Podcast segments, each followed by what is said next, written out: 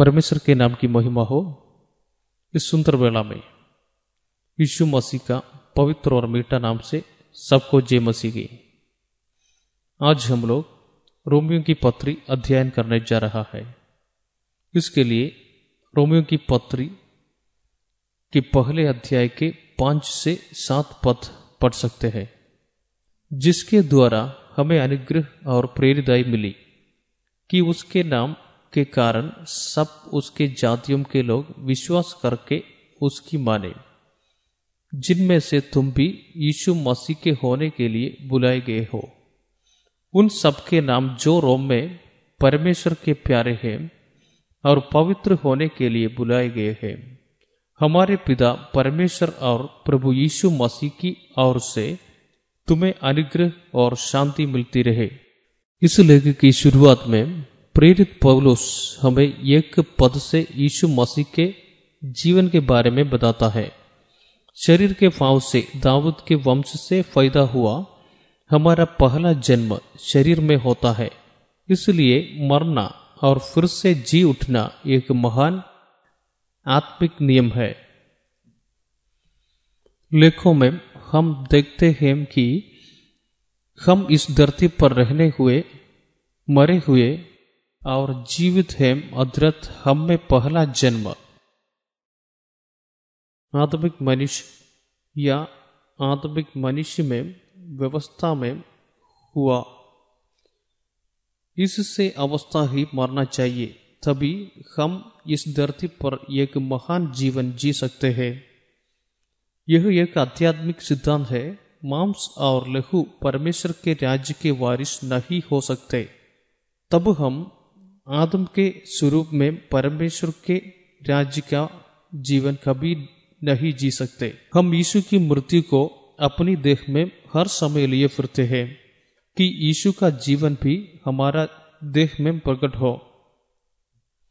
यही आध्यात्मिक सिद्धांत है, तब मेरे हुओं का पुनरुत्थान पवित्रता की आत्मा में परमेश्वर का आत्मिक पुत्र होने के लिए शक्तिशाली रूप से निर्धारित होता है और यह हमारे जीवन पर भी लागू होता है। अदरत पृथ्वी पर रहते हुए आत्मा की आज्ञाकारिता के जीवन में पवित्रता, पवित्र आत्मा का एक गुण है। यह आत्मा की आज्ञाकारिता में जीने से है कि हम उस पवित्रता को प्राप्त करते हैं। जो परमेश्वर हमारे लिए चाहता है। क्योंकि लिखा है कि पवित्र बनो, क्योंकि मैं पवित्र हूँ। उपरोक्त पद हमारे चलने की बात करता है। और आज्ञाकारी बालकों की नाई अपनी अज्ञानता के समय की पुरानी अभिलाषाओं के सदृश न बनो, अर्थात आदम और हवा के उदाहरण का अनुसरण किए बिना आपको बुलाए गए संत के अनुसार पवित्रता नामक एक शब्द है। जब हमें हर तरह से पवित्रता होने की आज्ञा दी जाती है तो वह पवित्रता की भावना से होती है। यह तब होता है जब हम जीना शुरू करते हैं कि हम आत्मा के माध्यम से दिव्य पवित्रता प्राप्त करते हैं, विश्वास का पालन करें तो अगर यह हमें उस चीज़ के प्रति आज्ञाकारिता में नहीं लाता है, जिसे हम मानते हैं तो यह केवल एक खोखली मान्यता है। यह विश्वास की बात है। इब्रानी पत्र में यह विश्वास में नहीं। बदला जब प्रेरित ने सेवकाई प्राप्त की, ताकि वह उस वचन का पालन कर सके जिसका उसने प्रचार किया था। जब वह विश्वास के साथ ग्रहण किया गया था फिर उस शब्द का उच्चारण करने वाले की बहुत बड़ी ज़िम्मेदारी होती है।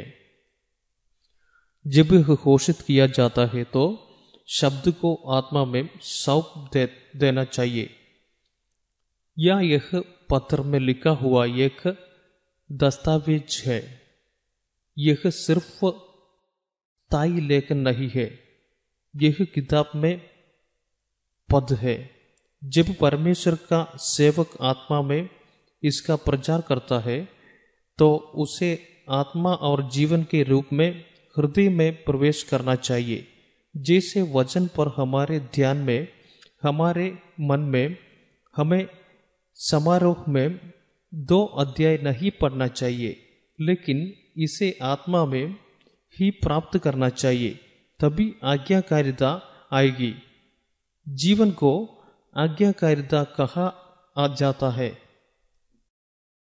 हमारे अंतर जो भी जीवन है, वही जीवन निकलेगा। तो उस हद तक आज्ञाकारिता कोई प्रयास नहीं है। यह एक जीवन बन जाता है, जब परमेश्वर का वचन विश्वास से जीवन और आत्मा की व्यवस्था के रूप में लिखा जाता है। और वह जीवन हम में प्रचुर मात्रा में होता है। तो वह जीवन हम में प्रतिबिंबित होगा।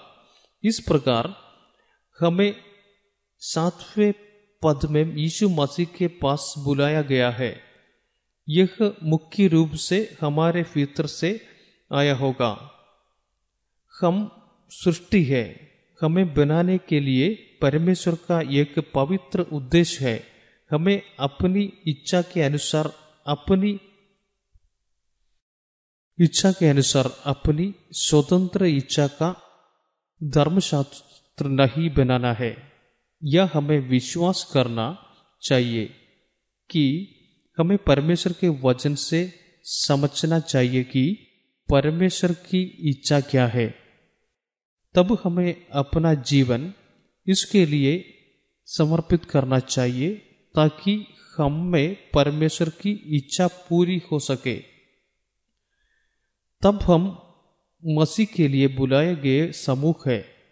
रोमियो के लिए पत्र के पहले अध्याय का सोलह पद, क्योंकि मैं सुसमाचार से नहीं ले जाता, इसलिए कि वह हर एक विश्वास करने वाले के लिए। पहले तो यहूदी, फिर यूनानी के लिए उद्धार के निमित्त परमेश्वर की सामर्थ्य है। जब सुसमाचार की बात आती है तो यह मसीह का सिद्धांत है। मसीह का सिद्धांत, उसने हमें अपना जीवन और अपना जीवन दिखाया। इसका खुलासा उन्होंने अपने सेवकाई में भी किया था। इसलिए जब हम उन तीन क्षेत्रों के बारे में सोचते हैं तो वह प्रभु यीशु मसीह की शिक्षा है। हर कोई जो इसमें विश्वास करता है, उसे याद रखना चाहिए कि विश्वास कोई विश्वास नहीं है, जो सिर में निहित है। विश्वास जीवन में आज्ञाकारिता और आज्ञाकारिता की और ले जाता है यह विश्वास है जब हम अपने भीतर प्रभु यीशु मसीह का सुसमाचार प्राप्त करते हैं यह केवल विश्वास नहीं है यह कर्म में विश्वास है यह विश्वास है जो आज्ञाकारिता की और ले जाता है और उसके द्वारा हम आत्मा के द्वारा नेकी का जीवन जी सकते हैं। आत्मा लगातार हमारे भीतर निवास कर रही है।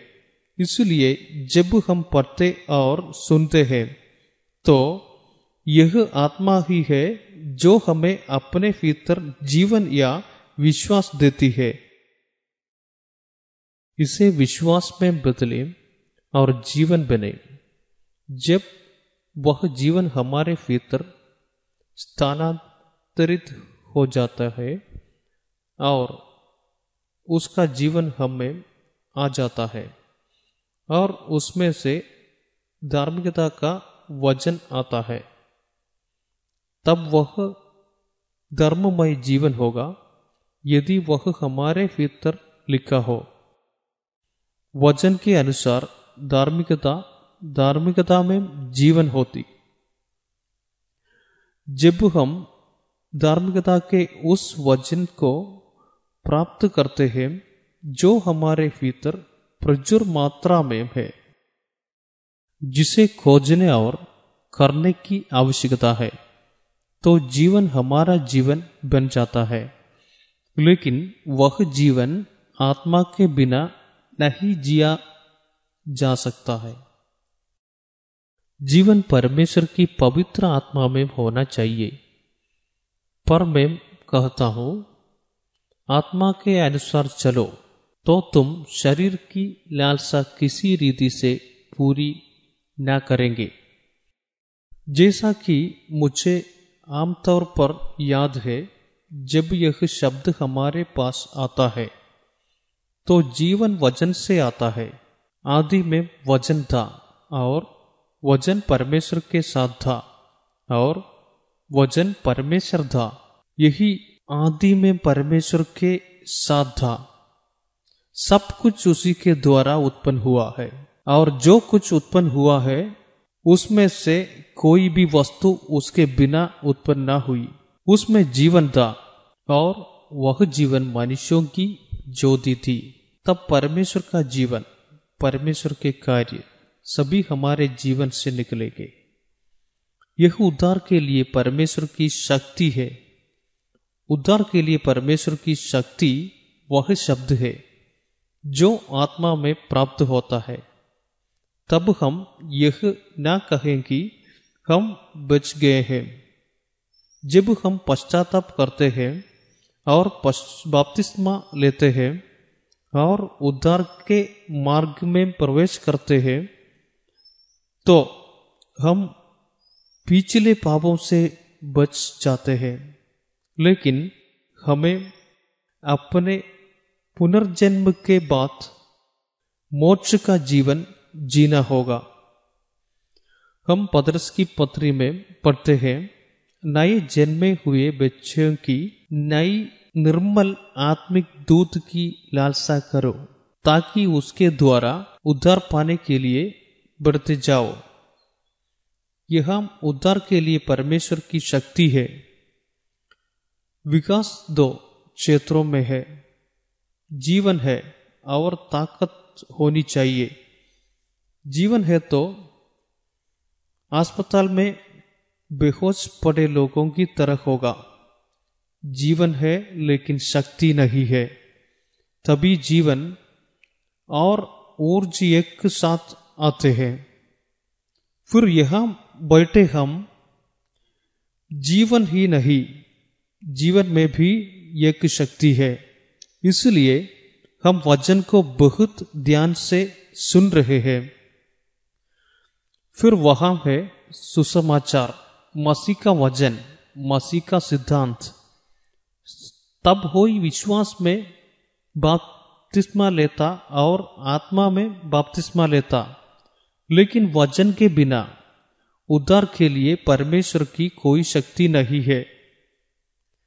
हमारे आसपास कई ताकतों है जो हमें सब ठीक कर देगी और हम उस पर टीके नहीं रह पाएँगे। शक्ति के लिए परमेश्वर की आत्मा और परमेश्वर के वचन की आवश्यकता होती है। शब्द के बिना कोई शक्ति नहीं है। बपतिस्मे के समय हमारा बाहरी शरीर एक शक्ति की तरह महसूस कर सकता है, लेकिन यह शक्ति सबसे ऊपर है। यह परमेश्वर की आत्मा में बाहर और अंदर की शक्ति है, जो हमारे भीतर इस सब का विरोध करती है और वह महान शक्ति है। वह एक शत्रु हमारे भीतर लिखी हुई है। हम उस स्तर तक बढ़ते हैं, जहाँ न तो पाप की स्थिति और न ही दुनिया की व्यवस्था उस स्थिति को पार कर सकती है। शत्रुहम श्लोक। क्योंकि उसमें परमेश्वर की धार्मिकता विश्वास से और विश्वास के लिए प्रकट होती है। जैसा लिखा है कि विश्वास से धर्मी जन जीवित रहेगा। यह एक बहुत ही महत्वपूर्ण श्लोक है। इसमें परमेश्वर की धार्मिकता का सुसमाचार है। सुसमाचार जीवित शब्द है। परमेश्वर की धार्मिकता विश्वास के द्वारा हमारे पास आती है। क्योंकि हम जीवन के वचन में परमेश्वर की धार्मिकता पर विश्वास करते हैं। यही शुरुआत है, जब हम पापी में होते हैं, जब हम अपने पापों को स्वीकार करते हैं, जब हम इस सच्चाई को समझते हैं। जब हम अपने हृदय से विश्वास करते हैं जब हम अपने मुँह से धार्मिकता के लिए स्वीकार करते हैं यह हमारे उद्धार के लिए हमारे जीवन की शुरुआत है पापों को क्षमा किया जाता है जब हम अपने पापों को स्वीकार करते हैं और विश्वास का बाप्तिस्मा प्राप्त करते हैं ये है मेरा प्यारा बेटा, स्वर्ग घोषित करता है। पिछले पाप हमें उस समय तक किया गया किसी भी पाप के लिए दंडित किए बिना अकेला छोड़ देते हैं। यह सब यहोवा हमें क्षमा करता है। यही वह है जो हमें विश्वास द्वारा दोष मुक्ति के माध्यम से मिलता है। लेकिन ज़िंदगी यही खत्म नहीं होती। ज़िंदगी वही से शुरू होती है। जब यहोवा किसी को विश्वास से धर्मी ठहराता है तो मैं अपने धार्मिकता के कारण धर्मी ठहराता हूँ। लेकिन जो न्याय संबंधित है, वह अब एक बड़ी ज़िम्मेदारी में प्रवेश कर रहा है।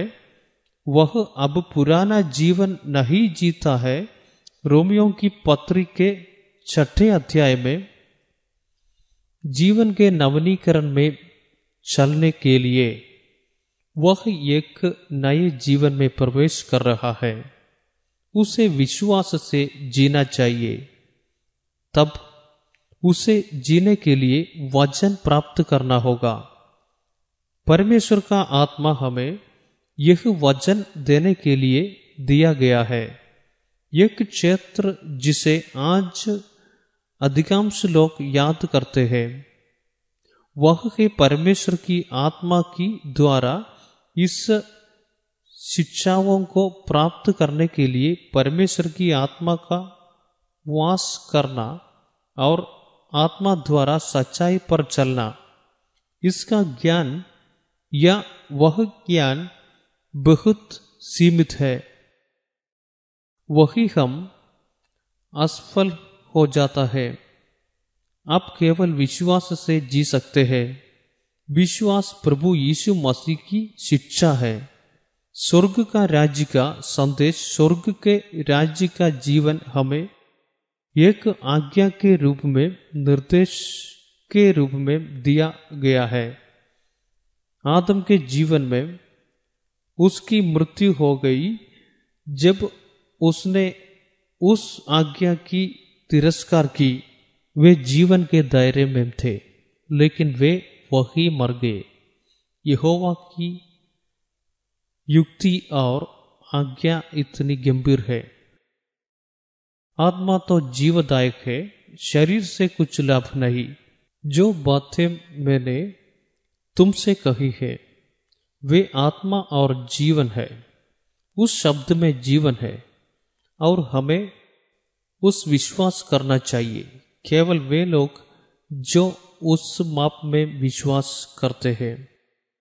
वे इसे जीवित प्राप्त करेंगे। तब हमें यह समझना शुरू करना चाहिए कि परमेश्वर का वज़न हमें क्या लिखा है। हमें पता होना चाहिए कि जीवन बाहर आ रहा है। तो यह सच है कि हमारी प्रार्थना सिर्फ़ एक विधि प्रार्थना नहीं है।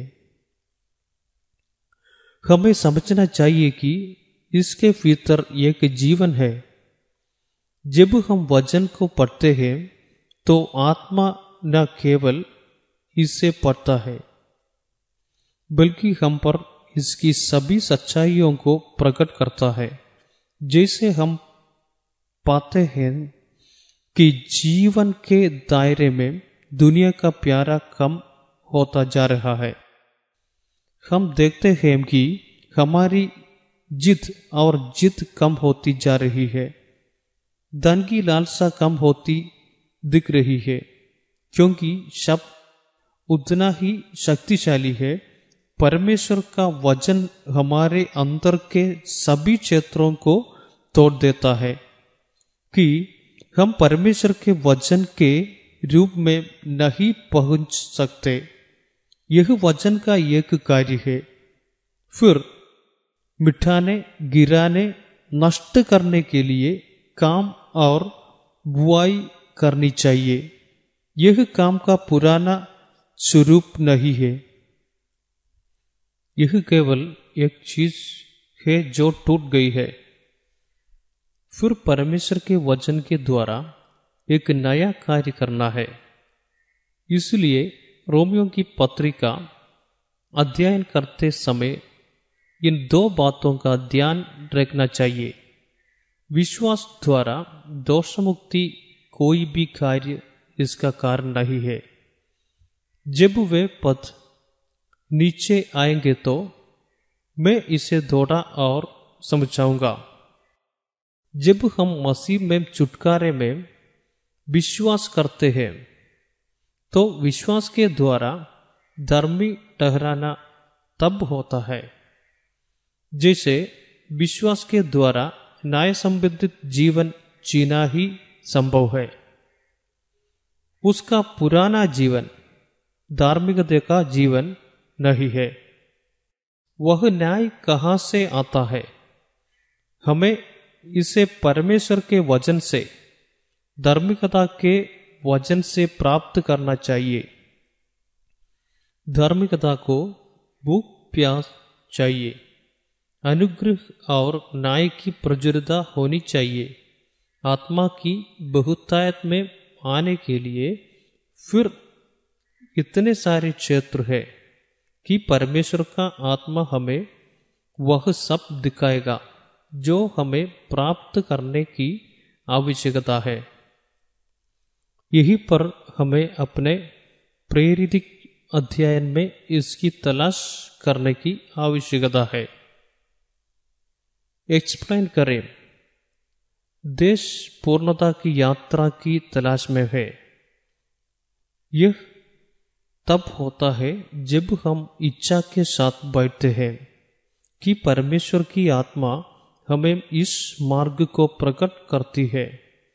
यह वह वचन है जो हमें अनुग्रह और शांति देता है। हमारे अंदर जो लिखा है, वो इतना आगे रहता है, मेरा धर्मी विश्वास से जीवित रहेगा। उस विश्वास के जीवन से ही धार्मिकता के कार्य उभरने लगते हैं। यह उनका अपना न्याय नहीं है। यह लोगों को दिखाने वाला शो नहीं है। जब धार्मिकता का वज़न हमें फरता या फरता है तो उसने कार्य हमारे जीवन में प्रकट होगा। आइए हम रोमियो की पत्री के दूसरे अध्याय के सातवें पद को पढ़े। जो सुकर्म में स्थिर रहकर महिमा और आदर और अमृता की खोज में है, उन्हें वह आनंद जीवन देगा।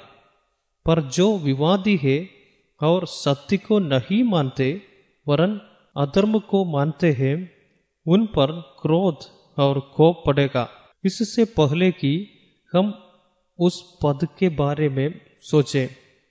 मैं उस पद्यांश में कुछ पद जोड़ना चाहूँगा, जिसके बारे में हमने पहले सोचा था। अंग्रेज़ी में पढ़ते समय वह विश्वास से धार्मिकता का जीवन फेथ टू फेथ अर्थात यह विश्वास का पहला गीत नहीं है। जब हम विश्वास के पहले कदम में विश्वास के द्वारा धर्मी ठहराए जाते हैं तो हम याकूब के कदम, दर कदम विश्वास के रूप में जीते हैं। तब परमेश्वर का आत्मा हमें सदा उस विश्वास का वज़न देगा, जो उसके लिए है। यह शब्द को पटने देगा। वह हमें हमारे जीवन को नवनीकृत करने के लिए वज़न देगा। जब बढ़ते की बात आती है तो अच्छा काम, यह शब्द आत्मिक गृह के रूप में निर्मित होने के लिए दिया गया है। जब यह सब साथ मिल जाता है तो यह सच्चे आत्मिक विकास का जीवन बन जाता है। मैम ने नेकी के काम किए हैं। प्रकाश या प्रकाश, मती का सुसमाचार, पांचवा अध्याय में सोलह पद उसी प्रकार तुम्हारा उजियाला मनुष्यों के सामने चमके की वे तुम्हारे फले कामों को देखकर तुम्हारे पिता की, जो स्वर्ग में है, बड़ाई करें। इसलिए लोगों ने आपके अच्छे कामों को देखा। वे कार्य धार्मिकता के कार्य है। यह ऐसे कार्य है जो परमेश्वर की धार्मिकता से आते हैं। इसकी कभी प्रशंसा नहीं की जाएगी। यह बेहोशा हृदय के लिए नहीं है, क्योंकि जब वे परमेश्वर की उस धार्मिकता में रहना शुरू करते हैं तो उसकी सारी महिमा परमेश्वर की होती है, प्रकाश देना भी है। जैसा कि हम यहाँ पढ़ते हैं, वे कार्य प्रकाश में आते हैं। उसी प्रकार तुम्हारा उजियाला मनुष्यों के सामने चमके की वे तुम्हारे फले कामों को देकर तुम्हारे पिता की जो स्वर्ग में है, बड़ाई करे। वह प्रकाश जीवन से है, जब कहा जाता है। उसमें जीवन था, और वह जीवन मनुष्यों की ज्योति थी। वह जीवन वज़न से है, तब हमें उस आदेश को समझना चाहिए। वज़न जीवन, प्रकाश या फले काम, धार्मिकता के काम। हाँ ये पढ़ते हैं एक और दो श्लोक। इफिसियों का पत्री दूसरा अध्याय का आठवां वचन। क्योंकि विश्वास के द्वारा अनुग्रह ही से तुम्हारा उद्धार हुआ है, और यह तुम्हारी और से नहीं, वरन परमेश्वर का दान है, और न कर्म के कारण ऐसा ना हो कि कोई घमंड करे, क्योंकि हम उसके बनाए हुए और मसीह यीशु में उन फले कामों के लिए सृजे गए, जिन्हें परमेश्वर ने पहले से हमारे करने के लिए तैयार किया है। फिर पहले विश्वास से दोष मुक्ति है, जब प्रेरित हमें दिखाता है। क्योंकि विश्वास के द्वारा अनुग्रह ही से तुम्हारा उद्धार हुआ है। और यह तुम्हारी ओर से नहीं, वरन परमेश्वर का दान है। और न कर्म के कारण ऐसा ना हो कि कोई घमन करे।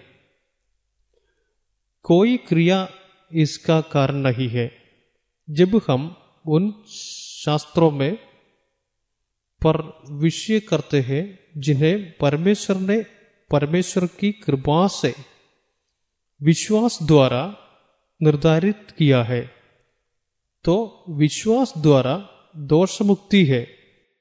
या यह मोक्ष शब्द का प्रयोग हुआ है। शुरुआत में हम विश्वास या मोक्ष के पहले चरण में प्रवेश करते हैं। इसके दसवें श्लोक में हम उसकी करतूत है। फिर एक काम करना होगा। वे अच्छे कामों के लिए मसीह यीशु में बनाए गए थे। तब हम फले कामों के लिए विश्वास के द्वारा धर्मी ठहराए जाते हैं, यानी धार्मिकता का जीवन। व्यतीत करना, प्रकाश देना, यह अंग्रेज़ी में लिखा है we have been saved not of our works हम विश्वास से धर्मी नहीं है। हमारा अपने कामों से नहीं, लेकिन भूलना मत बट फॉर गुड वर्क्स हम धार्मिकता के कामों से धर्मी ठहराते हैं। उस धार्मिकता के कार्यों के द्वारा ही परमेश्वर का प्रकाश दूसरों में फैलता है। फिर हमें उन दो पहलुओं में भी महारत हासिल करनी होगी। वर्तमान काल में अर्थात वर्तमान काल में विश्वास द्वारा दोष मुक्ति उस क्षेत्र पर ज़ोर दिया जाता है, जिसमें एक न्याय संबंधित व्यक्ति रहता है और कोई ज़्यादा बोलता या सिखाता नहीं है, क्योंकि यह बहुत अधिक विफलता है। क्या हम जायज़ है? या यह असली है? यह हमारे जीवन के माध्यम से है, जिसे हम जानते हैं। एक युहना की पत्री और इसका दूसरा अध्याय उन्तीस पद। यदि तुम जानते हो कि वह धार्मिक है तो वह भी जानते हो कि जो कोई धार्मिक का काम करता है, वह उससे जन्मा है। इसका प्रमाण न्याय करना या न्याय करना है।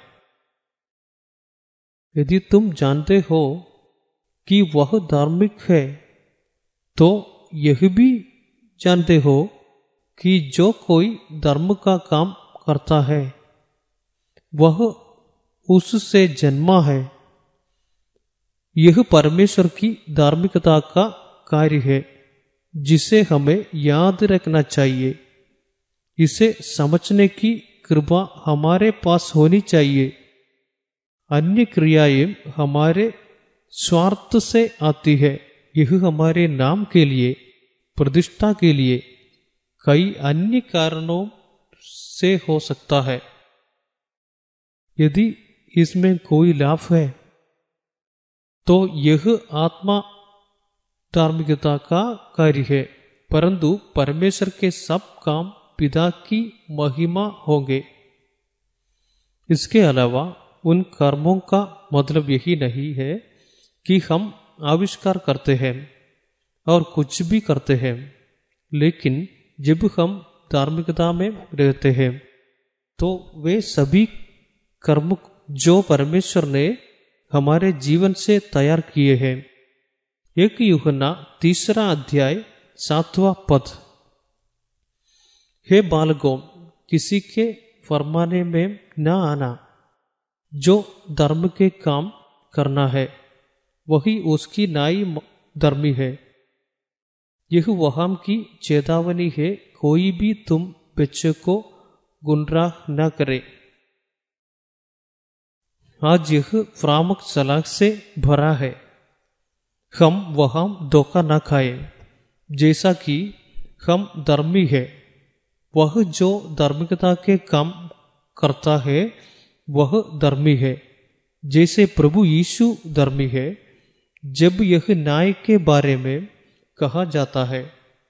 जब कोई परमेश्वर के वचन के अनुसार आत्मा में रहना शुरू करता है, उसमें से कोमलता आती है। उनमें करुणा, प्रेम और नम्रता जैसे स्वर्गीय गुण प्रतिबिंबित होते हैं यह पवित्र परमेश्वर का प्रकाश है उनमें जीवन था और जीवन मनुष्यों का प्रकाश था कार्यवाही में इसका खुलासा होगा दूसरों के सामने यही फ़ायदा है इससे हमारे जीवन को भी लाभ होगा इतना ही नहीं सबसे बढ़कर यह परमेश्वर के नाम की महिमा के लिए होगा।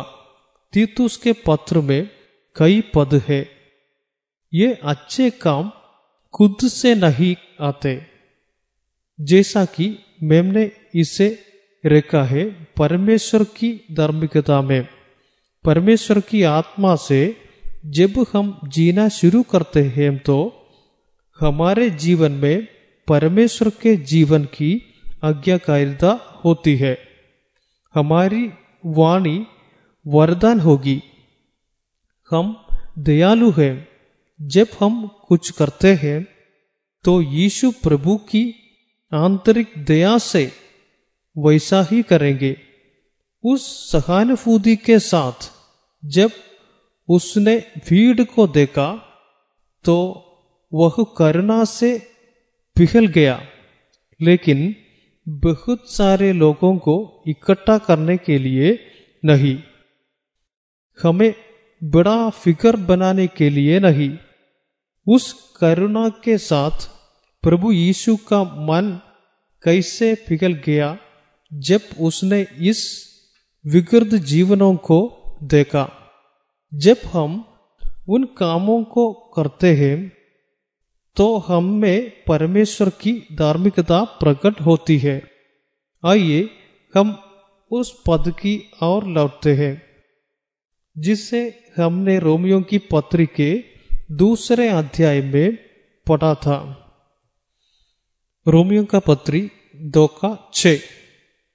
वह हरेक को उसके कामों के अनुसार बदला देगा, जो सुकर्म में स्थिर रहकर महिमा और आदर और अमृता की खोज में है। उन्हें वह अनंत जीवन देगा, पर जो विवादी है और सत्य को नहीं मानते, वरन अधर्म को मानते हैं, उन पर क्रोध और कोप पड़ेगा। और क्लेश और संकट हरेक मनुष्य के प्राण पर जो बुरा करता है, आएगा। पहले यहूदी पर, फिर यूनानी पर, यहाँ हमें अनंत जीवन का एक श्लोक दिखाया गया है। रोमियो की पत्री के छठे अध्याय में अनंत जीवन के बारे में एक महत्वपूर्ण पद भी है। यह अच्छे कर्म की आवश्यकता है। या वह प्रत्येक को अपने कर्म के अनुसार चुकाएगा। इसलिए न्याय के कार्य बहुत महत्वपूर्ण है। कार्य हमारे द्वारा आने वाली परमेश्वर की धार्मिकता का परिणाम है। क्रिया शब्द का प्रयोग क्रिया के अर्थ के लिए भी किया जा सकता है। आत्मा का फल इसे इतना महत्वपूर्ण बनाता है। क्योंकि आवश्यक है कि हम सबका हल मसीह के न्यायासन के सामने खुल जाए कि हरेक व्यक्ति अपने अपने फले बुरे कामों का बदला जो उसने देह के द्वारा किए हो पाए। फिर हमें उस श्लोक को खुद बार बार याद करना होगा। तब हमें इसके बारे में पता होना चाहिए इन पदों को हमारे भीतर गहराई से लिखा जाना चाहिए ताकि हमारे जीवन के सभी क्षेत्र न्याय के अनुसार जी सके। यह अच्छे काम के लिए निरंतरता की ज़रूरत होती है। आइए हम याकूब की पत्री में स्थिरता शब्द पर आते हैं। याकूब का पत्री पहला अध्याय का दूसरा और तीसरा पद, हे मेरे भाइयों, जब तुम नाना प्रकार की परीक्षाओं में पढ़ो तो इसको पूरे आनंद की बात समझो। यह जानकर कि तुम्हारे विश्वास के परखे जाने से धीरज उत्पन्न होता है। तब हम सुनते हैं, और विश्वास जीवन बन जाता है, लेकिन अगले कुछ इलाकों में एक ऐसा क्षेत्र भी है, जहाँ इसका परीक्षण किया जा रहा है। यह उस परीक्षण के माध्यम से कहा जाता है कि इसे कुश के रूप में गिना जाता है। याकूब का पत्री, पहला अध्याय का चौदह वचन। पर धीरज को अपना पूरा काम करने दो कि तुम पूरे और सिद्ध हो जाओ, और तुम में किसी बात की खट्टी न रहे। फिर दृढ़ता का सिद्ध कार्य हो कि तुम बिना किसी कमी के सिद्ध और सिद्ध हो जाओ। फिर संपूर्ण, निरपेक्ष उन स्तर पर आना चाहिए, यानी स्थिरता के लिए हमारे जीवन में सही काम होना चाहिए। फिर, अगर हम यह कहकर दुनिया की तरह जीते हैं कि हमने विश्वास किया तो हम इस वास्तविकता तक कभी नहीं पहुँच पाएँगे। शुरुआत में मैं धैर्यवान था। विश्वास के द्वारा हमें वज़न आत्मिक रूप से ग्रहण किया जाना चाहिए। सो विश्वास सुनने से और सुनना मसीह के वचन से होता है। वह श्रवण अवश्य ही आना चाहिए, जैसे परमेश्वर के मुख से सुना हुआ वचन। यही से विश्वास हमारे भीतर जीवन बन जाता है। परंतु वह जो इस प्रकार वचन को ग्रहण करता है, उसकी जीवन यात्रा में एक पृष्ठभूमि होती है। जो तत्काल क्षेत्रों में हमारा विश्वास की परीक्षा लेती है। यह हमारी परीक्षा ले रहा है। यानी, यह हमारे विश्वास की परीक्षा के तौर पर यह हम लिखा गया है। एक क्षेत्र है जहाँ हमारा परीक्षण किया जा रहा है। यही से हम स्थिरता की ओर आते हैं। केवल यही नहीं, वरन हम क्लेशों में भी गमन करें। यही जानकर कि क्लेशों से धीरज। हमने आशा के बारे में सीखा। तब आशा, जीवित आशा होनी चाहिए। हमें संसार की आशा नहीं रखनी चाहिए, बल्कि कुछ अनंत काल की आशा रखनी चाहिए।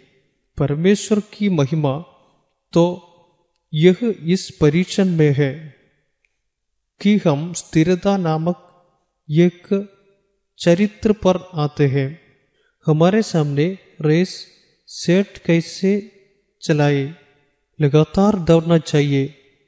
अन्यथा जीवन ऐसी स्थिति में कभी भी एक जैसा नहीं रहेगा, जहाँ हमेशा बहुत सुखद हो। हम जानते हैं कि फल देने वाले पेड़ को पृथ्वी के उस क्षेत्रों में खड़े होने पर कई मौसमों से गुजरना पड़ता है। सर्दी आ रही है, वसंत आ रहा है, वसंत खत्म हो गया है और गर्मी आ रही है। तो यह हर मौसम के बारे में है।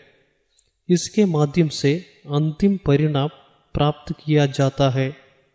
तब परमेश्वर का हर युग में हर उद्देश्य होता है। हम जानते हैं कि पश्चिमी देशों में जब बहुत ठंडा पड़ती है तो सारे पेड़ मर जाते हैं। हमें याद है कि यह खत्म हो जाता था।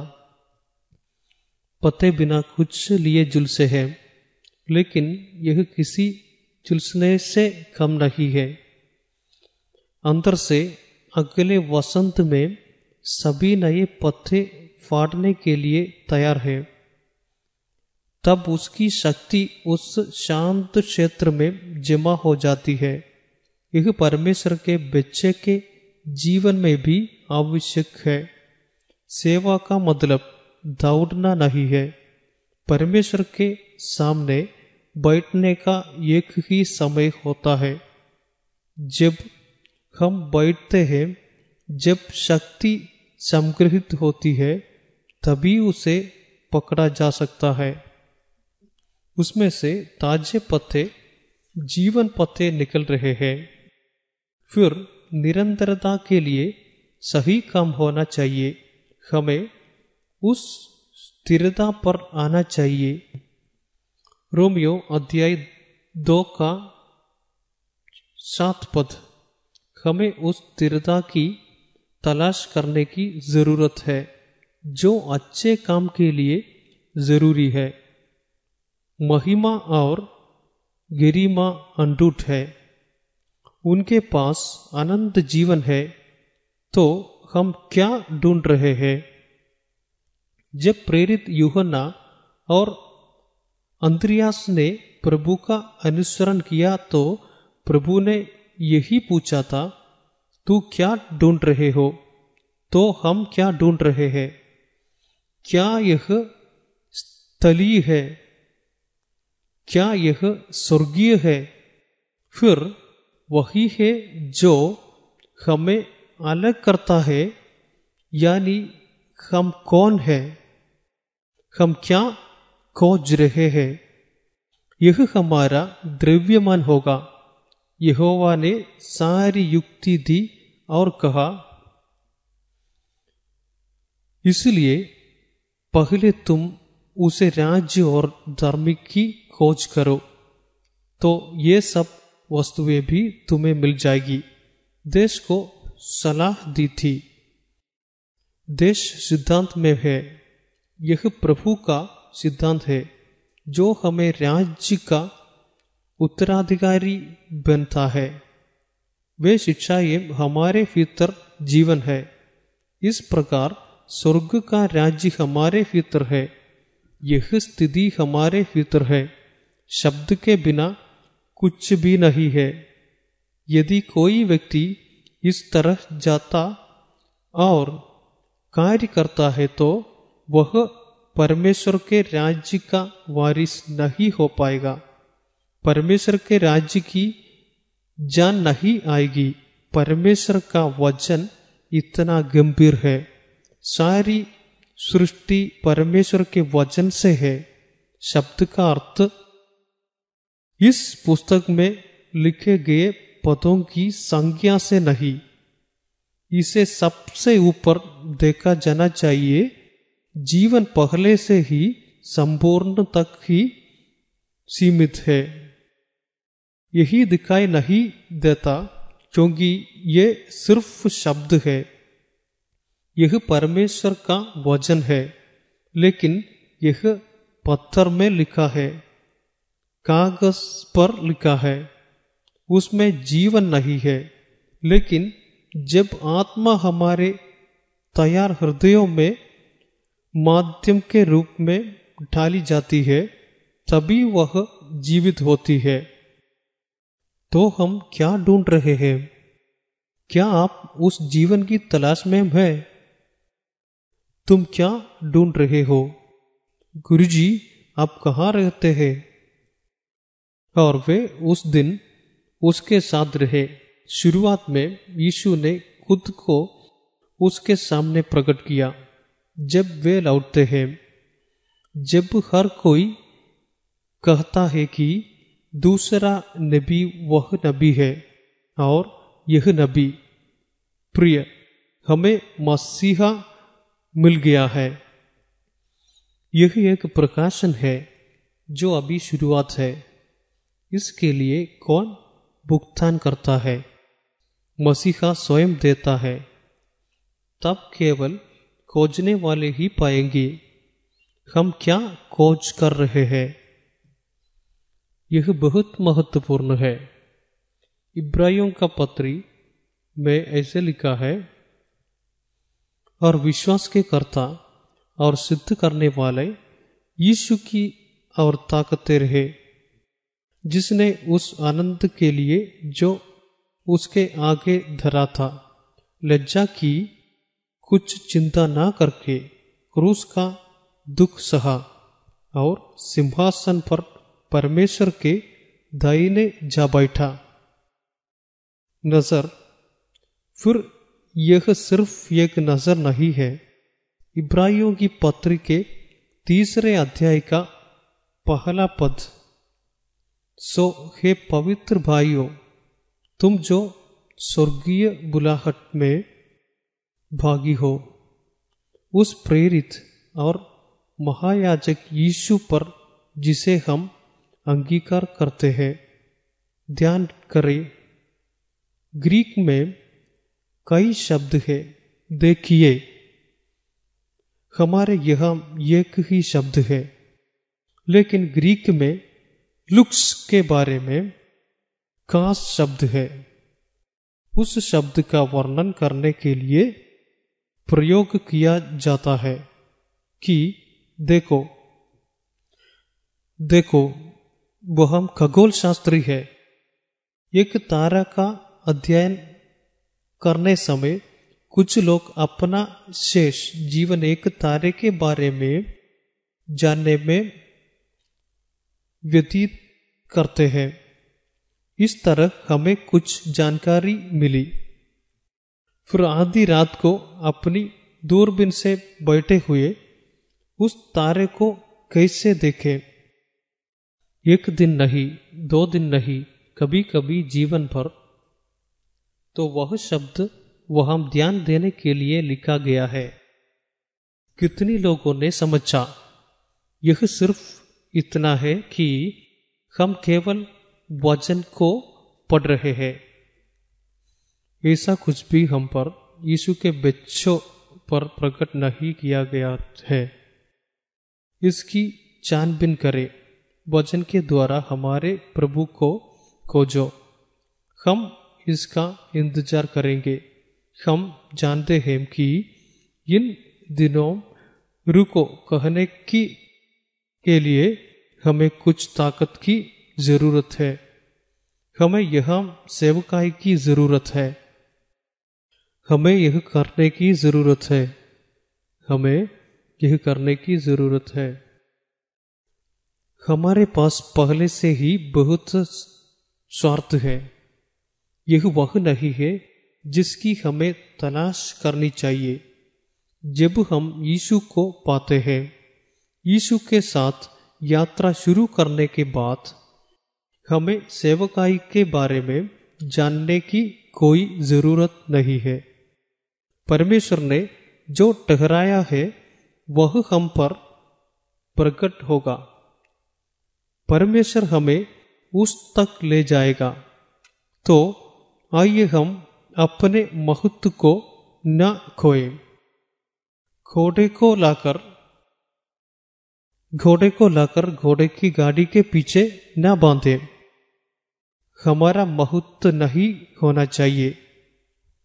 ईश्वरीय व्यवस्था पर खोज दिया जाना चाहिए। इसलिए जब हम जीना शुरू करते हैं तो हम यीशु को इस विश्वास के अगुए और पूर्तिकर्ता के रूप में देखेंगे। हम अपना जीवन पूरी तरह से जी सकते हैं। रोमियो की पत्री के दूसरे अध्याय का छठा पद पढ़े। अनंत जीवन किसके लिए है? सातवें श्लोक में, जो सुकर्म में स्थिर रहकर महिमा और आदर और अमरता की खोज में है। उन्हें वह आनंद जीवन देगा। फिर महिमा शब्द है।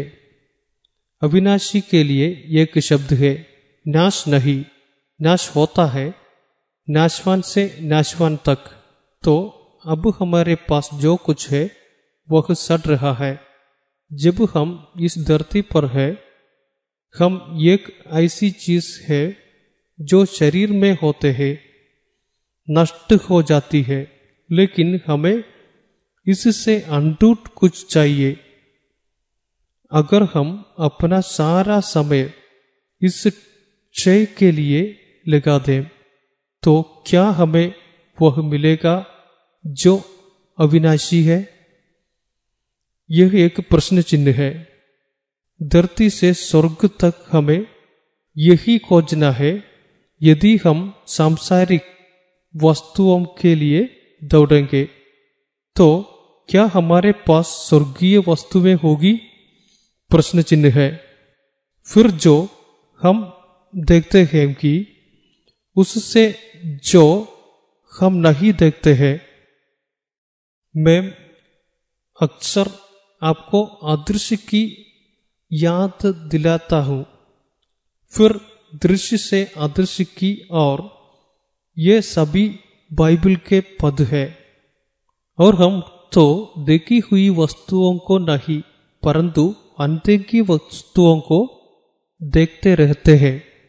क्योंकि देखी हुई वस्तुएँ दौड़े ही दिन की है, परंतु अंधे की वस्तुएँ सदा बन, बनी रहती है। दूसरा कुरिंदियों का चौदह अध्याय का सोलह पद। इसलिए हम हियाफ नहीं छोड़ते। यद्यपि हमारा बाहरी मनुष्यत्व नाश भी होता जाता है तभी हमारा भीतरी मनुष्यत्व दिन प्रतिदिन नया होता जाता है। क्या हम उसे कुछ देते हैं जो अंदर है? क्या जीवन का मन्ना जीवन के लिए भोजन प्रदान करता है? जब प्रेरित घुटने टेक कर प्रार्थना करता है कि वह अपनी महिमा के धन के अनुसार तुम्हें यह दान दे कि तुम उसके आत्मा से अपने भीतरी मनुष्यत्व में सामर्थ्य पाकर बलवंत होते जाओ।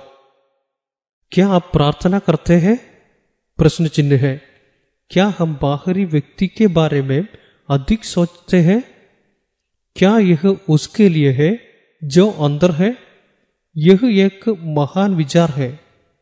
यह एक बड़ा सवाल है। वही गलत। ज़्यादातर समय बाहरी व्यक्ति के बारे में या आप अंदरूनी सूत्र के बारे में क्या सोचते हैं? क्या आप अंदरूनी सूत्र के बारे में सोचते हैं? मसीही जगत में आज जब ऐसा कोई प्रश्न पूछा जाता है तो जैसे ही कोई ईमानदारी से आएगा, वे कहेंगे, ओह, क्या ऐसा कोई आदमी है वो क्या है? फिर हम ऐसे समय पर आ गए हैं। लेकिन तब हमारा ज़ोर अस्थाई से अनित्य पर, दृश्य से अदृश्य की और अस्थाई पर होना चाहिए। दूसरा कुरिंतियो चौदह अध्याय, सत्रहवा वचन। क्योंकि हमारा पल फ़र्क का हल्का सा क्लेश हमारे लिए बहुत ही महत्वपूर्ण और अनंत महिमा उत्पन्न करता जाता है। महिमा का अनंत काल भार। तेजस शब्द फिर से पद्य में प्रकट होता है। यह महिमा की आशा है।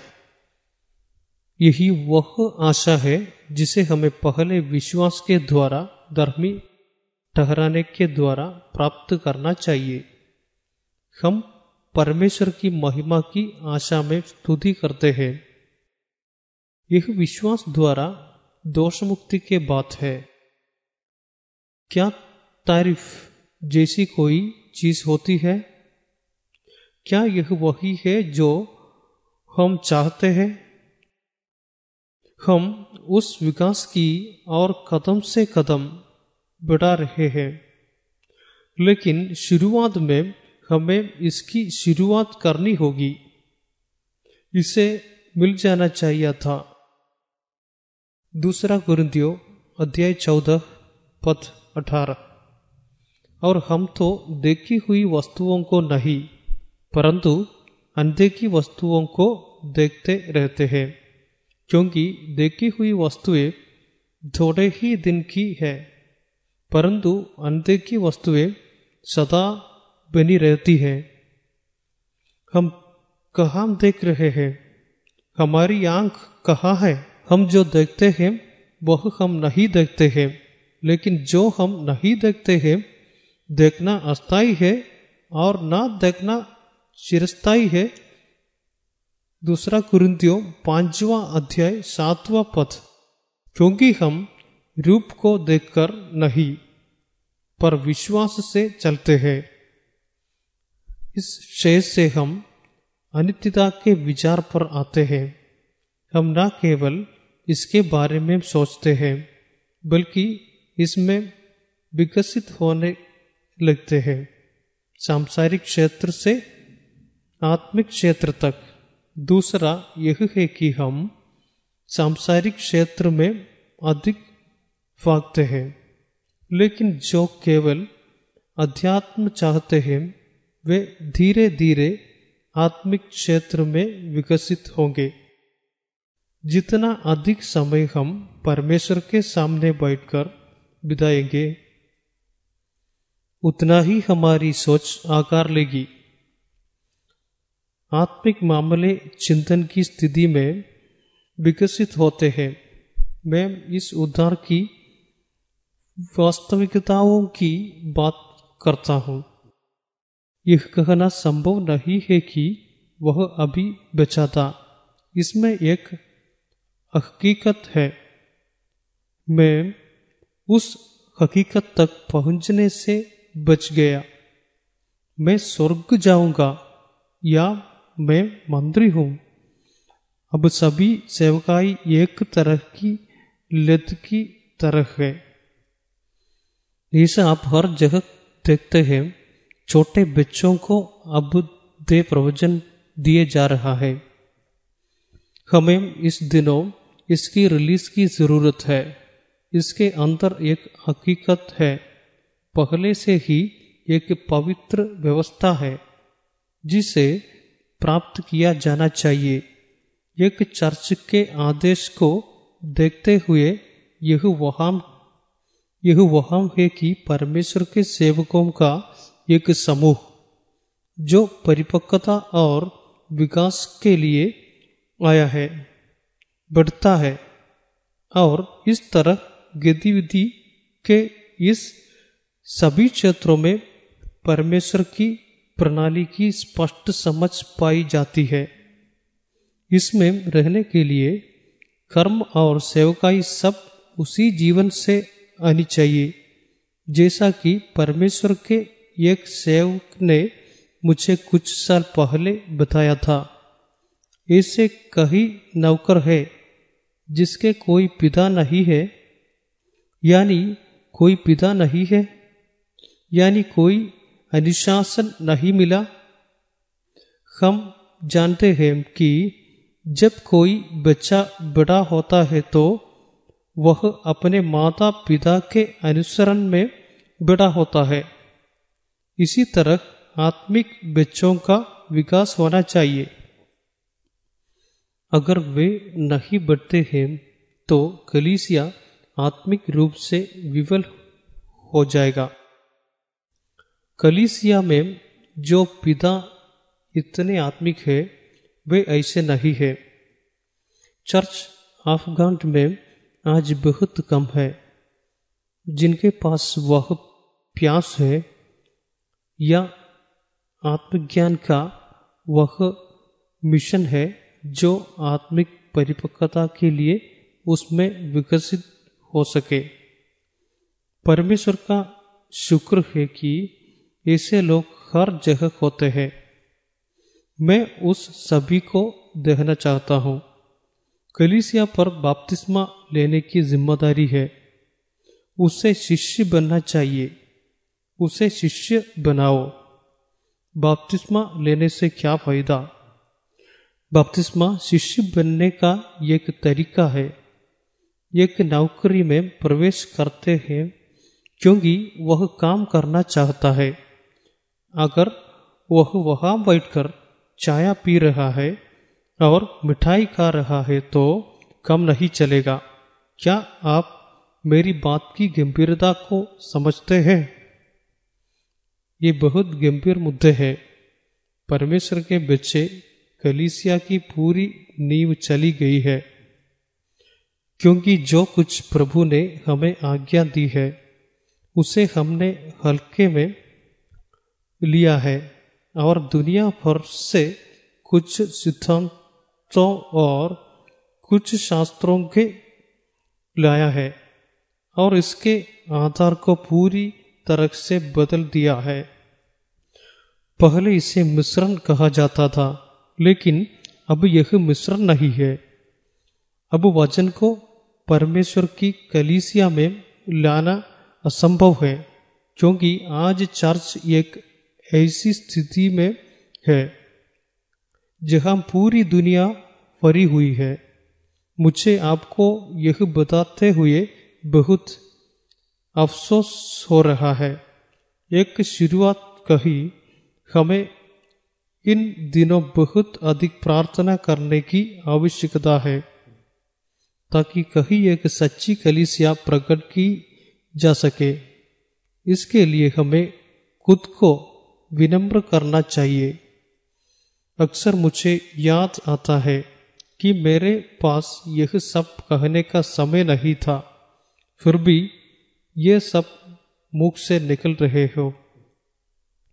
न कहने का समय नहीं है। आइए इसके लिए खुद को समर्पित करें, यानी जीवित और अमरता की तलाश करने वाला समूह। रचनात्मक क्षेत्र की खोज करने वाला एक समूह। अस्थाई नहीं, बल्कि अनंत काल के लिए एक समूह जो उस अनंत काल की इच्छा रखना है। उसे एक समूह में डाला जाना चाहिए, क्योंकि जो कुछ वचन में लिखा है, वह अनंत जीवन के लिए है। प्रभु परमेश्वर हमें उस एक प्रकाशन तक पहुँचाए। हम क्या खोज कर रहे हैं? यहाँ बैठकर आप क्या सोचते हैं? हम क्या खोज कर रहे हैं?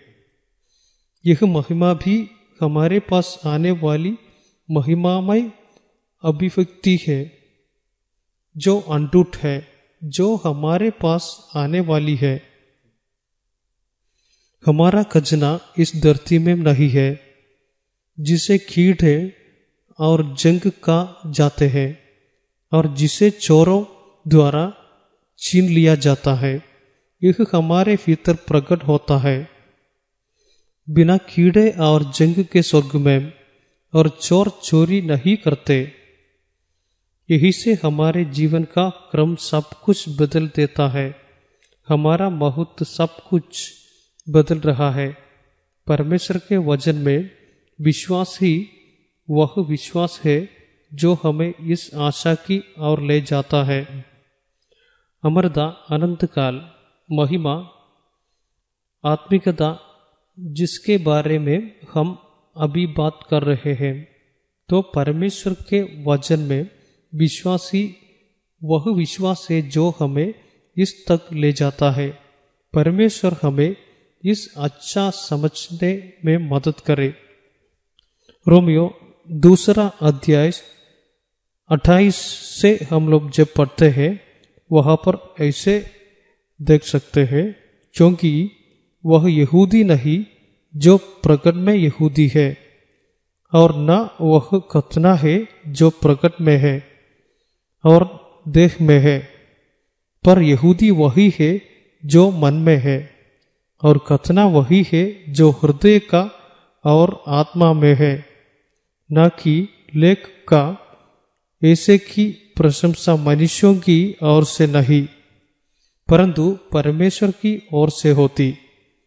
इससे ऊपर का सत्रहवा श्लोक पढ़ते समय यदि तू यहूदी कहलाता है और व्यवस्था पर भरोसा रखता है और परमेश्वर के विषय में खमंड करता है और उसकी इच्छा जानता और व्यवस्था की शिक्षा पाकर उत्तम उत्तम बातों को प्रिय जानता है और अपने पर भरोसा रखता है कि मैं अंतों का अगुआ और अंधकार में पड़े हुओं का ज्योति और बुद्धिमानों का सिखाने वाला और बालकों का उपदेश हो और ज्ञान और सत्य का नमूना जो व्यवस्था में है, मुझे मिला है।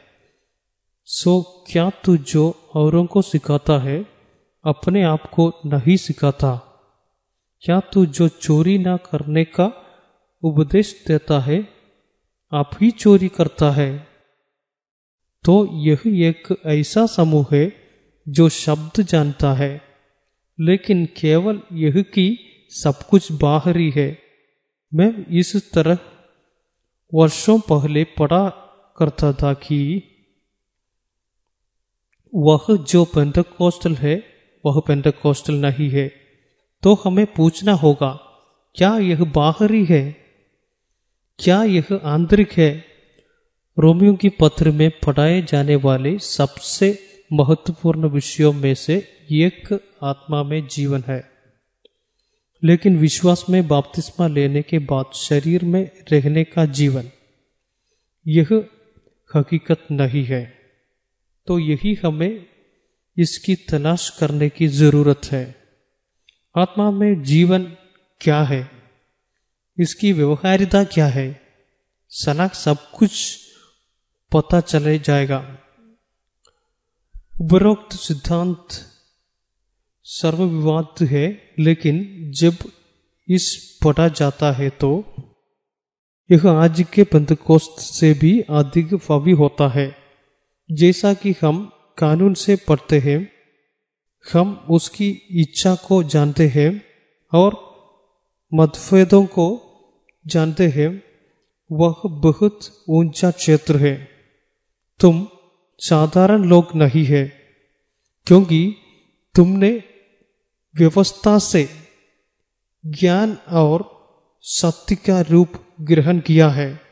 अगर वह एक समस्या है तो अपने आप को क्यों नहीं ताटना देता कि दूसरों को उपदेश दे? यानी जीवन नहीं है।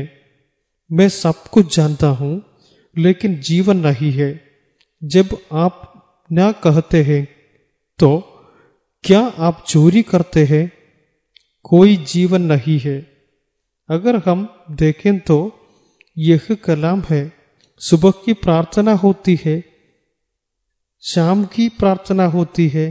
वचन सब कुछ जानता है। रोमियो की पत्री सिखाती है। फिर इसे अच्छी स्वच्छता के रूप में पटाया जाएगा। लेकिन इस सब के बिना जीवन क्या अच्छा है? जैसा कि मैं आमतौर पर कहता हूँ, मैंने बहुत कुछ नहीं सीखा है। लेकिन मुझे जो जीना है, उसे पाने के लिए प्रार्थना है। मैं यही प्रार्थना कर रहा हूँ, हे प्रभु मुझे जो जीना है, उस पर विजय पाना है, लिया डॉक्टर और विज्ञान। वह सलाह और यह सलाह। और सलाह जो अभी तक खोजी नहीं गई है। इसमें से किसी की भी आवश्यकता नहीं है। यह सिर्फ़ एक धोखा है। किताबों का एक गुच्छा पढ़ना और इसकी कोई आवश्यकता नहीं है। यदि हमारे पास जीने का वज़न है तो वह बच जाते हैं। हमारे लिए इतना ही काफ़ी है। हमें इसके लिए प्रार्थना करना चाहिए। हे प्रभु, मुझे वज़न स्वर्गीय परमांश अध्ययन करने या ऐसा जीवन जीने के लिए जिसे उसने एक धर्मी जीवन जीने के लिए ठहराया है। रोमियो का पत्री का दूसरा अध्याय में हम लोग देख सकते हैं, क्योंकि वह यहूदी नहीं जो प्रकट में यहूदी है, और न वह कथना है जो प्रकट में है और देह में है, पर यहूदी वही है जो मन में है, और कथना वही है जो हृदय का और आत्मा में है। न कि लेख का ऐसे की प्रशंसा मनुष्यों की ओर से नहीं, परंतु परमेश्वर की ओर से होती है। रोमियो सात का छ। परंतु जिसके बंधन में हमें थे, उसके लिए मरकर। अब व्यवस्था से ऐसे छूट गए कि लेख की पुरानी रीति पर नहीं, वरन आत्मा की नई रीति पर सेवा करते हैं। यह आत्मा में जीवन है। यह कहने के लिए कि यह हम कानून के अपवाद हैं। इसका मतलब यह नहीं है कि कोई कानून नहीं है। ऐसा नहीं है कि परमेश्वर का वज़न मौजूद नहीं है, लेकिन वह शब्द हमारे भीतर बन गया। इब्राहियों का पत्री, आठवां अध्याय, दसवां पद। फिर प्रभु कहता है कि जो वाचा में उन दिनों के बाद इसराइल के घराने के साथ बांधूँगा, वह यह है कि मैं अपनी व्यवस्था को उनके मनों में ढालूँगा और उसे उनके हृदय पर लिखूँगा और मैं उनका परमेश्वर ठहरूँगा और वे मेरे लोग ठहरेंगे। कानून इस बारे में नहीं है कि किताब में क्या है, लेकिन यह प्रेरित का अर्थ पत्र के शब्द से है। यह पढ़ते समय पत्र की उम्र में नहीं। पत्र तब है जब हम इसे एक अलग फाग में पढ़ते हैं।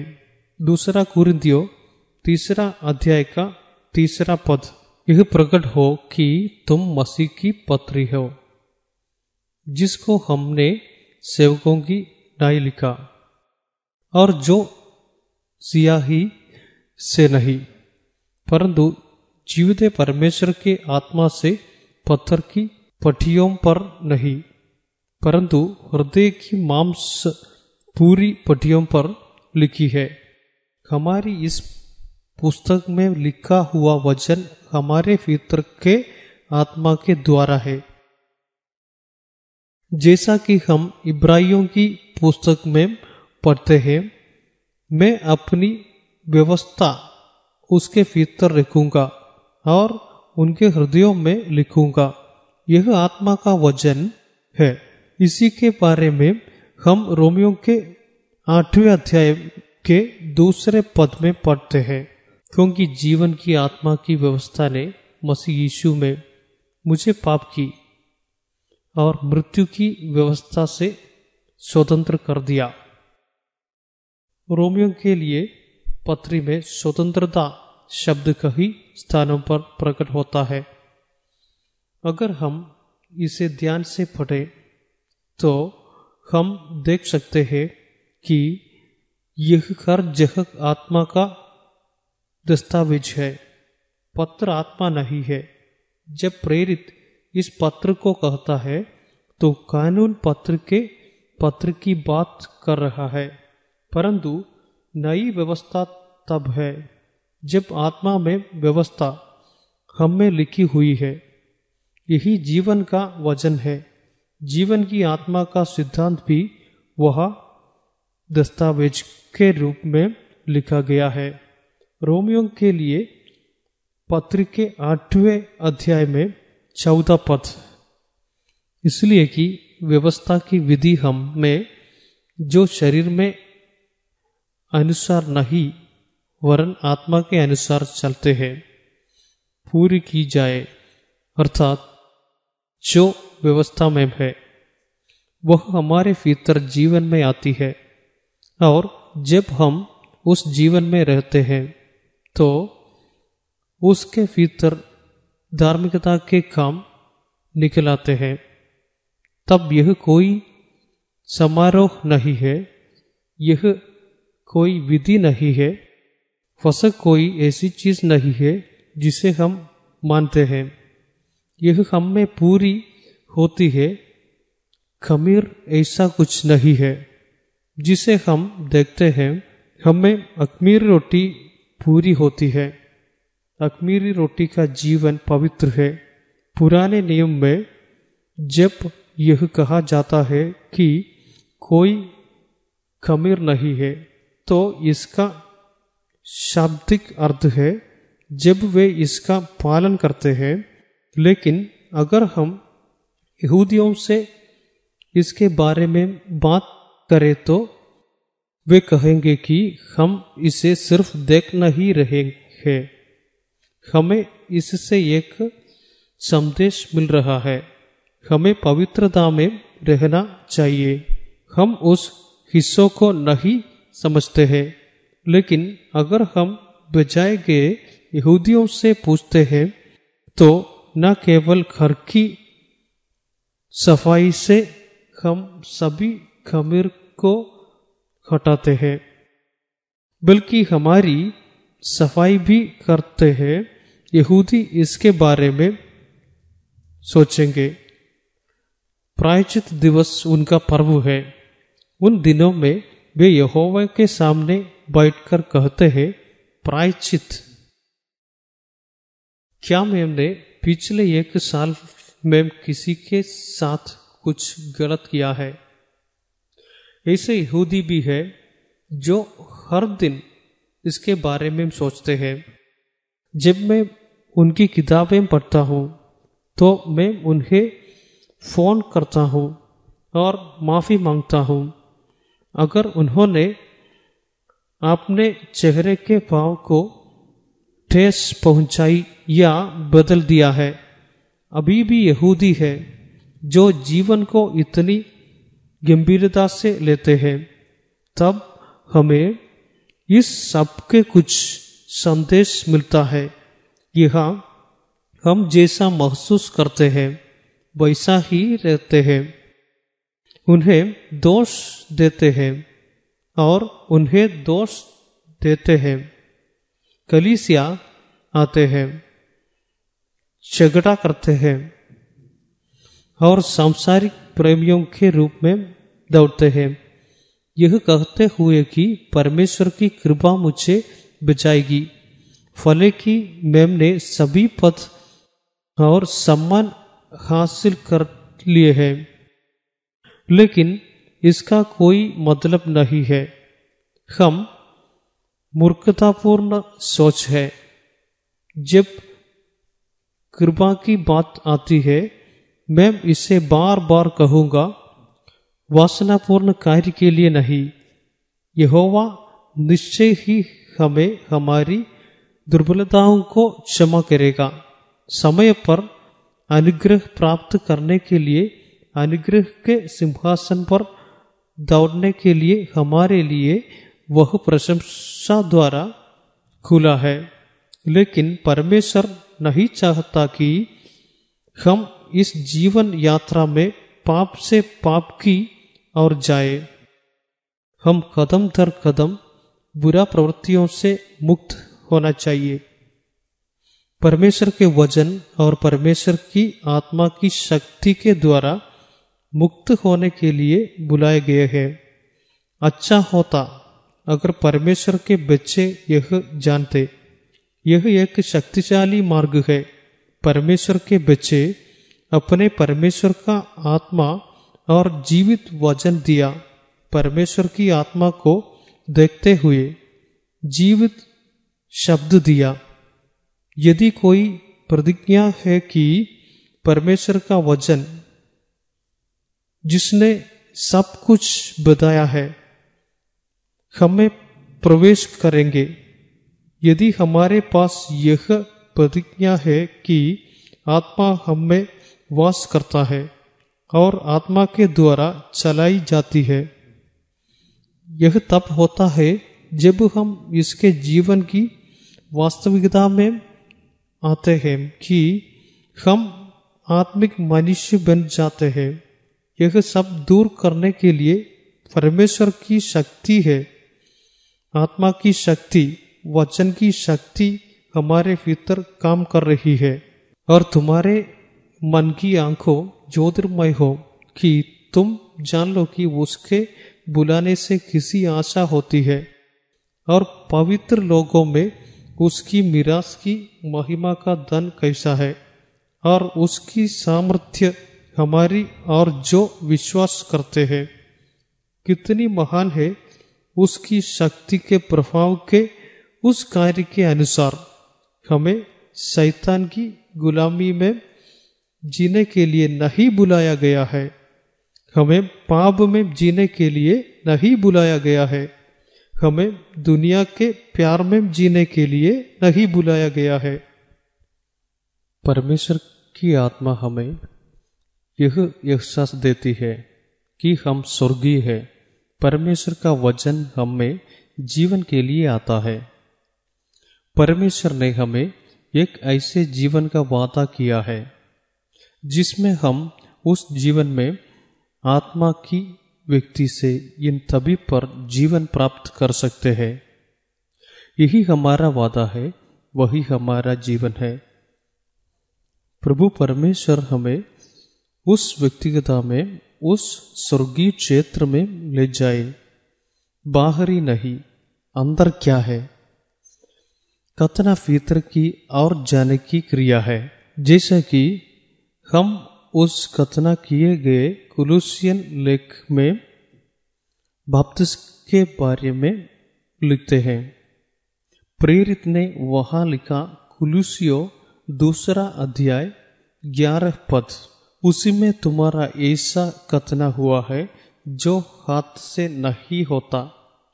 अर्थात मसीह का कतना जिससे शारीरिक देह उतर दी जाती है, यानी उसका कतना किया गया था, और उसी के साथ बाप्तिस्मा में गाड़े गए, और उसी में परमेश्वर की शक्ति पर विश्वास करके जिसने उसको मरे हुओं में से जिलाया, उसके साथ जी भी उठे। वह किस प्रकार की व्यवसायिक व्यक्ति है? क्या अपने इसका अनुभव किया है? मुझे यह चाहिए। मैंने विश्वास में अपने बाप्तिस्मे के समय ऐसा अनुभव नहीं किया था। मुझे नहीं पता था, किसी ने नहीं पढ़ाया लेकिन हम एक ऐसे क्षेत्र में थे जहाँ हमें इसके बारे में पता नहीं था, लेकिन जब हम विश्वास में बाप्तिस्मा लेते हैं तो कुछ होता है। उस समय हमारे पास ज़्यादा अनुभव नहीं है, लेकिन एक कार्यवाही चल रही है। क्योंकि हमें आज्ञा का पालन करना चाहिए। हमें आज्ञा के पालन में जीने के लिए बाप्तिस्मा लेना चाहिए।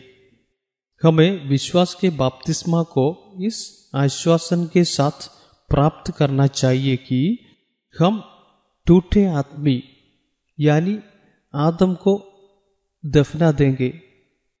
और मसीह में एक गए व्यक्ति के रूप में जीवन के नवनीकरण में चलेंगे।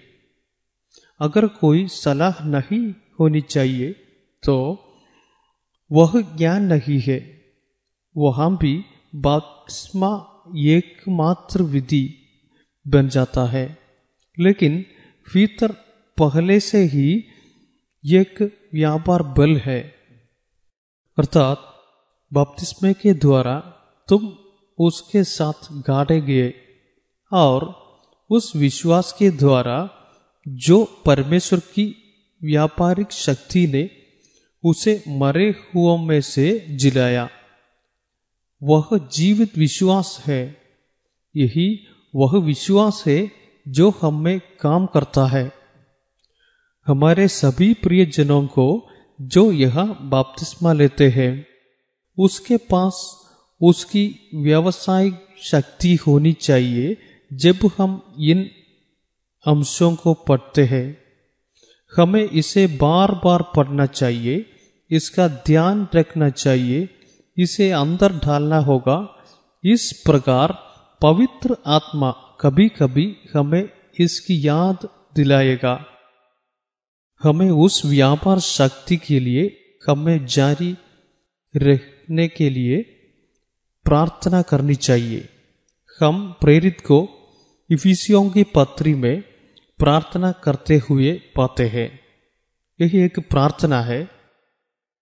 और उसकी सामर्थ्य हमारी और जो विश्वास करते हैं, कितनी महान है।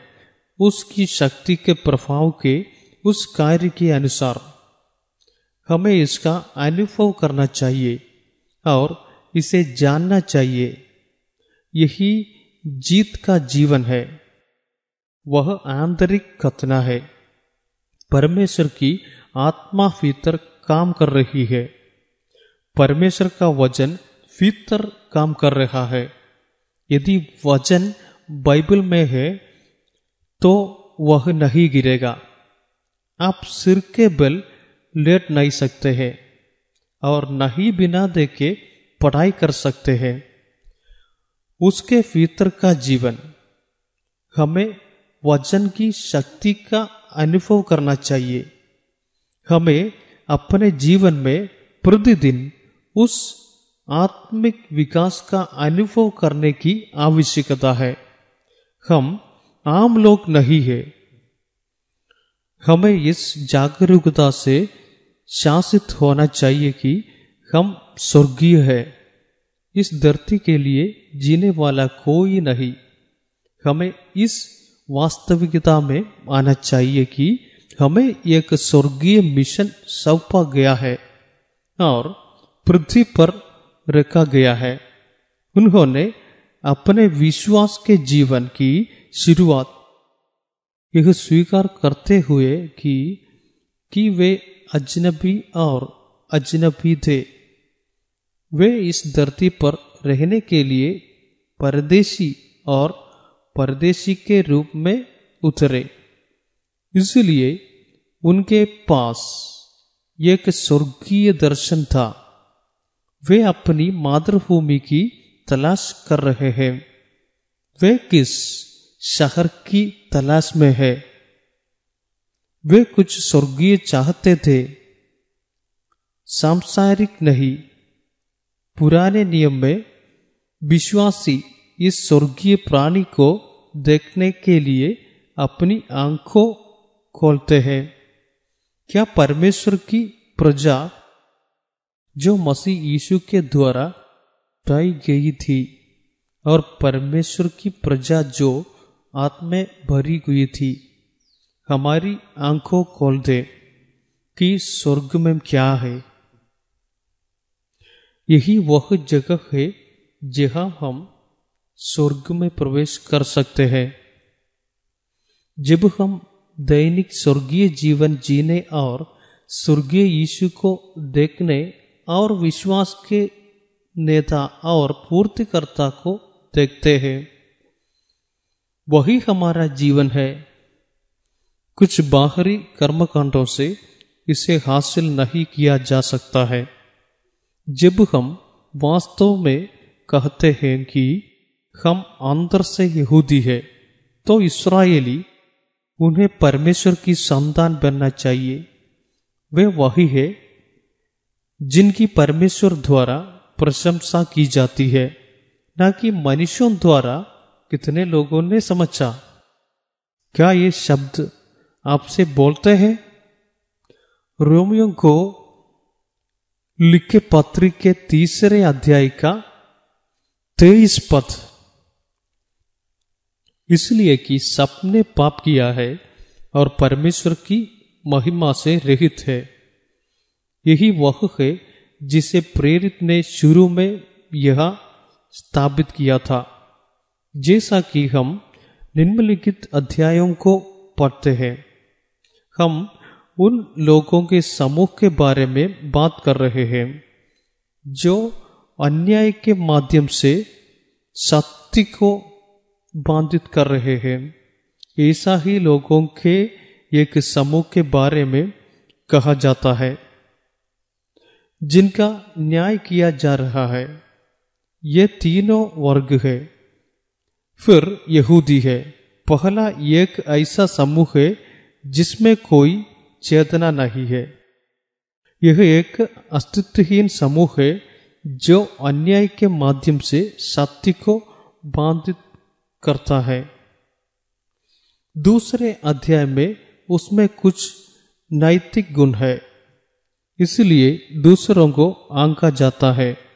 यह हो गया, यह हो गया, यह हमारा पेंटकोस्टल स्वभाव है, यह उन लोगों की विशेषता है, जो बाप्तिस्मा लेने के लिए आगे आते हैं। बाकी सभी को जल्दी से जाँच करना। तो उसमें कुछ चीज़ों ऐसी है, जिनसे अंदाज़ा लगाया जा सकता है कि कुछ हद तक नैतिक है। वह भी पाप है, और यह दूसरे समूह के बारे में है। नव यहूदी है, नाम से, अर्थात वे वचन का ज्ञान रहते हैं।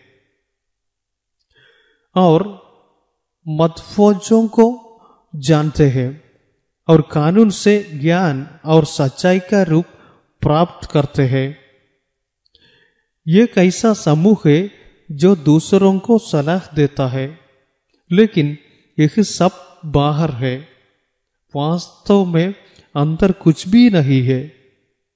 इसलिए आज जब हम यहाँ बैठे हैं तो हमें खुद को परखने की ज़रूरत है। क्या हमारी बाहरी भक्ति है या अंदर कुछ है? परमेश्वर का वचन हमें इस हद तक प्रकट करता है कि हम परमेश्वर के बच्चे हैं। क्या परमेश्वर के आत्मा का कार्य हमारे फितर है? शब्द कहा है? बाहर या अंदर? आत्मा कहा है? के भीतर बाहर, उन्हें दुख जाँच करनी चाहिए, हमारे अंतर कैसा जीवन है, पुरानी ज़िंदगी, या यह मसीह का जीवन है, जिसे हम वचन के द्वारा प्राप्त करते हैं। हमें इसके बारे में सुनिश्चित होने की ज़रूरत है। दूसरा, तीतोस। इसका तीसरा अध्याय का चौदह और पांचवा पद। विश्वासघाती ठीठ घमंडी और परमेश्वर के नहीं वरन सुखविलास ही के चाहने वाले होंगे। वे भक्ति का फेस तो धरेंगे, पर उसकी शक्ति को न मानेंगे। ऐसों से परे रहना, यह हम देखते हैं कि हम परमेश्वर के प्रेम के बिना सुखों के प्रेमी बन गए हैं। हमें खुद से पूछने की ज़रूरत है, क्या हम वास्तव में इस परमेश्वर से प्यार करते हैं? आपको कैसे मालूम? जो लोग परमेश्वर से प्रेम करते हैं, वे हमेशा परमेश्वर के साथ संगति में चलेंगे। वे वही खोजते हैं जो स्वर्गीय है। वे वही खोजते हैं जो परमेश्वर को पाता है। जैसा कि हम विषयों में पढ़ते हैं, वे उन लोगों का समूह है जो ज्योति में चलते हैं। यह जानते हैं कि यहोवा को क्या फ़ायदा है। जब हम सुबह प्रार्थना में बैठते हैं तो हमें वह समझने के लिए कि परमेश्वर को प्रसन्न करने वाला जीवन कैसे जीना है। हमें परमेश्वर के वज़न पर मनन करने की आवश्यकता है। तब हमारा जीवन आत्मिक अर्थों से समर्थ होगा। हम जो देखते हैं, जो सुनते हैं, जो सोचते हैं, जो प्रार्थना करते हैं, जिस पर मनन करते हैं, और जिसे हम जोड़ते हैं, हम सब हमारे आत्मिक जीवन के दायरे में होगा। वही अध्यात्मवादी कहलाते हैं। यही उसके जीवन का महत्व है। फिर हमारे पास भौगोलिक क्षेत्र है। बेशक हमें वहाँ भी कुछ समय बिताना चाहिए, क्योंकि इसकी एक संतुलित अवस्था होनी चाहिए। फिर अगर वह संतुलन गलत है तो चीज़ों गड़बड़ा जाएगी। कुछ लोग कहते हैं कि वे आध्यात्मिक है, लेकिन जब वे इस धरती पर होते हैं तो वह नहीं करते जो उन्हें करना चाहिए। बस इतना ही। फिर उसका संतुलन अच्छा होना चाहिए। लेकिन पहले उसके देश की तलाश की जानी चाहिए। आखिरकार अगर हम सोचते हैं कि वह परमेश्वर को थोड़ा समय दे सकते हैं तो परमेश्वर इससे प्रसन्न नहीं होंगे। परमेश्वर हमेशा पहला फल चाहता है। कितने लोगों ने ये बात समझा? परमेश्वर चाहता है पहला फल। परमेश्वर हमारे जीवन का पहला फाग चाहता है। यदि वह पहले पवित्र है तो बाकी सब पवित्र होगा। परमेश्वर का सेवक एंड्रू मुराई जैसा लगता है कि बारे में मुस्की the inner chamber and the inner life नामक पुस्तक में लिखा है, यदि आपके जीवन की शुरुआत दो घंटे पवित्र है तो अगले बाईस घंटे पवित्र होंगे। हमें परमेश्वर के उस सेवक की पवित्रता के संदेश के माध्यम से कम से कम दो घंटे के लिए परमेश्वर की उपस्थिति में होना चाहिए। वह कहता है कि वह एक घंटा। और मैं कहूँगा कि कम से कम दो घंटे। परमेश्वर के साधारण सेवकों को इससे भी ज़्यादा की ज़रूरत है। जिस भूमि पर हम बैठे हो वह पवित्र भूमि हो। तो फिर पवित्र भूमि कैसी है? परमेश्वर की उपस्थिति परमेश्वर की संगति में पहुंचनी चाहिए। पवित्र व्यक्ति हमारे प्रतीक्षा कर रहा है। सात पर्व देते समय वर्ष में तीन बार आना चाहिए। यह वह नहीं है जो वे बताते हैं। इसका मतलब यह नहीं है कि आप तबला बजाए और परमेश्वर के पास आए। मंदिर में परमेश्वर की उपस्थिति है। परमेश्वर ने कैलेंडर पहले ही दे दिया था। आपको साल में तीन बार मेरे पास आना होगा। मैं अब में से प्रत्येक को एक कलीसिया के रूप में देखना चाहता हूँ। मैं एक चर्च के रूप में आपके साथ संगति रखना चाहता हूँ। कितने लोगों ने इसे समझा? यह वह है जिसे हम अब परमेश्वर के पास आना चाहते हैं। इसी तरह परमेश्वर के बच्चों ने सफी गीत गाए। हम इसे तब जानते हैं जब हम भजन संगीता 121 के कुछ अंश पढ़ते हैं। गीत माउंट सियोन को जाता है। यदि पहले फल फूलों का पर्व है तो सब पहले फल हाथ में है। क्या कारण है? परमेश्वर उन पर नज़र रख रहे हैं। हमें उस परमेश्वर की उपस्थिति में जाना चाहिए। परमेश्वर वही बैठे हैं, इंतज़ार कर रहे हैं। हमें याद रखना चाहिए कि हमारे जीवन में उस सुबह परमेश्वर हमारी प्रतीक्षा कर रहे हैं। मेरा बेटा और बेटी अब आ रहा है और मेरी एक फेलोशिप है, लेकिन हम दौड़ने के बाद परमेश्वर एक शब्द कहने से पहले जगह छोड़ देंगे और उसे अपनी जरूरतों बताएँगे और इसमें जल्दी से पूरा करेंगे।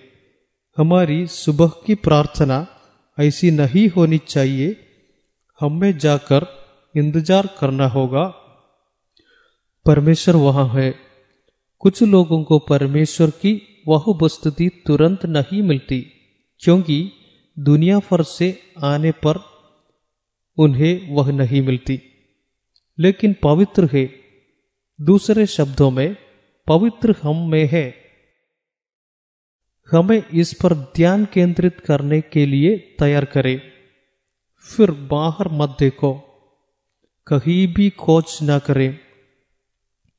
क्या वहाँ समझे कहा? यह हम में है।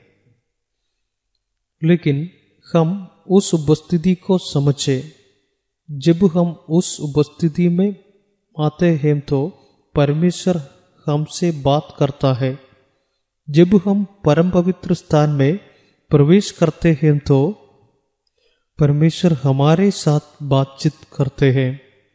मूसा के पास और कोई विनती या प्रार्थना नहीं थी जब हम परम पवित्र स्थान पर आते हैं तो यह परमेश्वर ही बोलता है यह जगह है जहाँ परमेश्वर की आवाज़ सुनी जाती है परमेश्वर सबको मदद करे यहूदी अंदर है अक्षर में नहीं आत्मा में हृदय का कथना है कथना आमेन सर्वशक्तिमान प्रभु हमारा जिंदा खुदा यीशु मसीह हम सबको बहुतायत से आशीष दे amen Amen TV network Christian internet channel സുവിശേഷീകരണത്തിന്റെ വ്യത്യസ്ത മുഖം തേടിയുള്ള യാത്ര YouTube and Facebook Amen TV network Trivandrum Kerala